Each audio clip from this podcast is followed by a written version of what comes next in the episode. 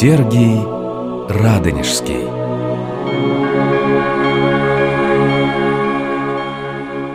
Здравствуйте, уважаемые радиослушатели, дорогие друзья. Сегодня наш рассказ, продолжение истории Троицы Сергиевой Лавры в XVIII столетии, время Екатерины Великой. Облагодетельствованная Елизаветой Петровной Лавра не знала ни в чем нужды. Монастырские земли собирались веками. Как считается, при преподобном Сергии, при его жизни никаких земельных владений в монастыре не было, ну а потом начинается бурный рост. Это не только какие-то земли возле монастыря, по всей стране есть владения, есть приписные маленькие монастырьки, которые подчиняются лавре. Один из них – это Пятницкий на Подоле монастырь. Когда мы с вами направляемся в паломничество в Лавру. Эти две небольшие церкви, оставшиеся от этого монастыря, Веденская и Пятницкая, вот они словно прилепились к горе Маковец. Сейчас они стоят совсем рядом с центральной улицей города Сергиева Посада. Были соляные варницы, были какие-то промыслы, рыбные ловли, огромные богатства, но мы знаем, что, конечно, не всегда все это идет на пользу, тем более для людей, которые отреклись от мира. Да, рясы все шелковые, да бархатные. Выбирай, какие понравятся. Да вот тебе еще и споднее платье со шлифными пряжками из серебра и шелковые чулки. К такой роскоши я не привык. Соборные старцы и настоятели их носят. Таков уж обычай у нас. Наместник Лавры и придворный проповедник Гидеон Криновский носил по моде того времени шелковые башмаки и чулки, на башмаках бриллиантовые пряжки в 10 тысяч рублей. Гардероб его с шелковыми и бархатными рясами занимал целую комнату. О нем говорили «Гидеон нажил миллион». Каждому монаху ежедневно отпускалась бутылка хорошего кагору, штоф пенного вина, по кунгану меда, пива и квасу. Это пишет не какой-то злобный критик церковной жизни, пишет человек не просто благочестивый, а завершивший свою жизнь мученичеством. Писатель Погожев, известный под псевдонимом Евгений Поселянин, автор замечательной книги «Очерки из истории русской церковной и духовной жизни в XVIII веке». Нельзя сказать, чтобы не было праведников в это время в монастыре. Как раз это период э, возглавления братьев будущим святителем Белгородским и Асафом Горленко, который восстанавливал лавру после больших пожаров, уничтоживших часть монастырского ансамбля. Но, конечно, такое продолжаться не может, такое полное забвение заветов преподобного Сергия. Ну, подумайте, вот то, что монаху отпускалось, можно это вообще употребить, будучи в здравом уме и в трезвой памяти. И грянула секуляризация. Божию милостью мы, Екатерина II, императрица и самодержица Всероссийская и прочее, и прочее, и прочее, объявляем всенародно. Вместо всех архиерейских и монастырских пашенных и сенокосных работ и всякого рода хлебных и других окладов положить оброку денежного по полтора рубли с души, то мы, оное комисское представление утвердя, повелели по тому окладу и начать собирать всего 1764 года января с первого числа.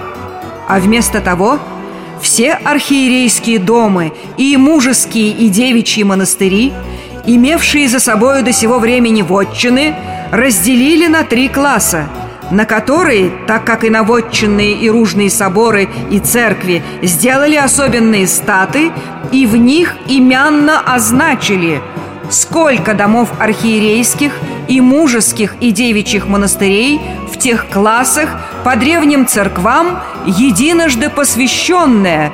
Обратить на какое-либо употребление? Свету и его суете служащее –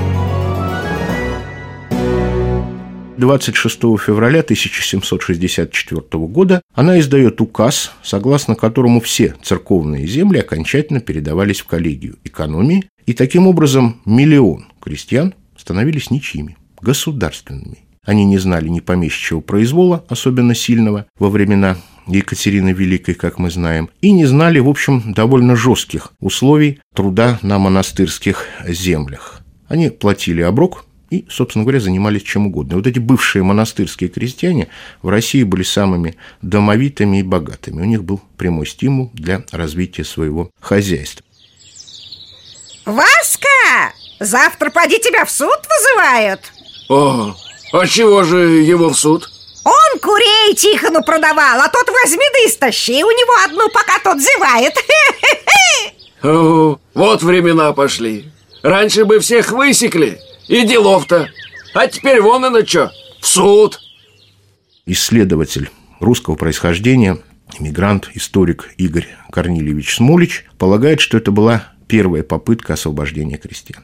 Екатерина была противницей крепостничества, но понимая, что она дворянская царица и что при ней золотой век дворянства, конечно, не могла и пальцем пошевелить в этом направлении. А вот здесь э, была такая попытка сделать людей свободными, и отчасти она удалась. Ну а как же должны были жить в монастыре? Вводились штатные оклады. Монастырям они были разными. Монастыри делились на три класса Первый класс был высшим, то есть полагалась просто денежная компенсация монастырю за отобранные отчины. Ну и лавра и здесь была выделена особо, содержание полагалось большее даже, чем монастырям, немногочисленным монастырям высшего первого класса. Отче, прибыл гонец от великой императрицы. Вели принять. Я сейчас спущусь. Благословите, ваше высокопреподобие. От императорского двора ежемесячное пожертвование на благо святой обители 10 тысяч 70 рублей. Мир великой государыни императрицы и всем, кто верен ей.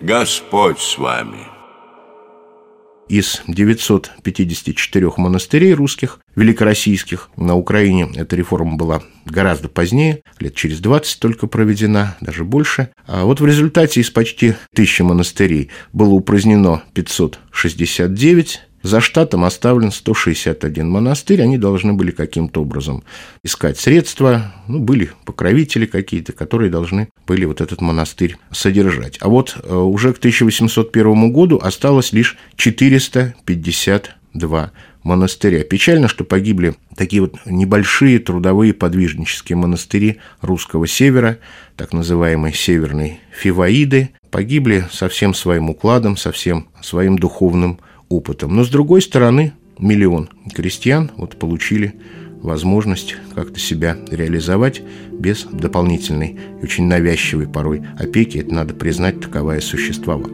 В лавре по штатам полагалось 100 человек братьев. Лаврой управляли старшие монахи, наместник, казначей, эконом, ризничий, был духовник и уставщик, который следил за правильностью проведения богослужений. Полагалось 30 иеромонахов, то есть монахов в сане священника, 20 еродиаконов, монахов-диаконов, 20 больничных, потому что всегда были немощные люди.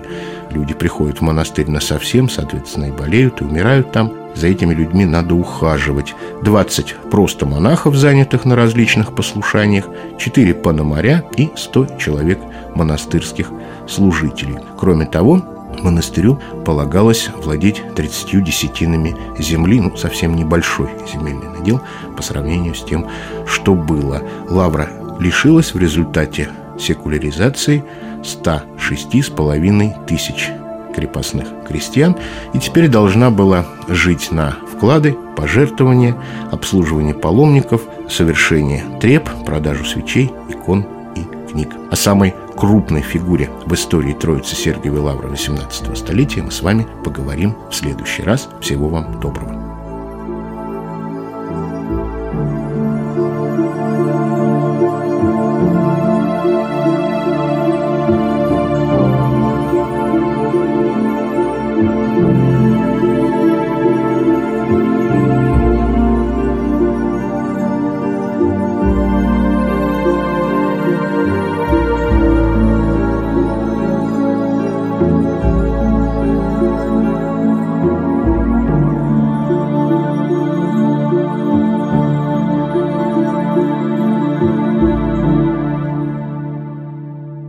Программа создана при финансовой поддержке Федерального агентства по печати и массовым коммуникациям.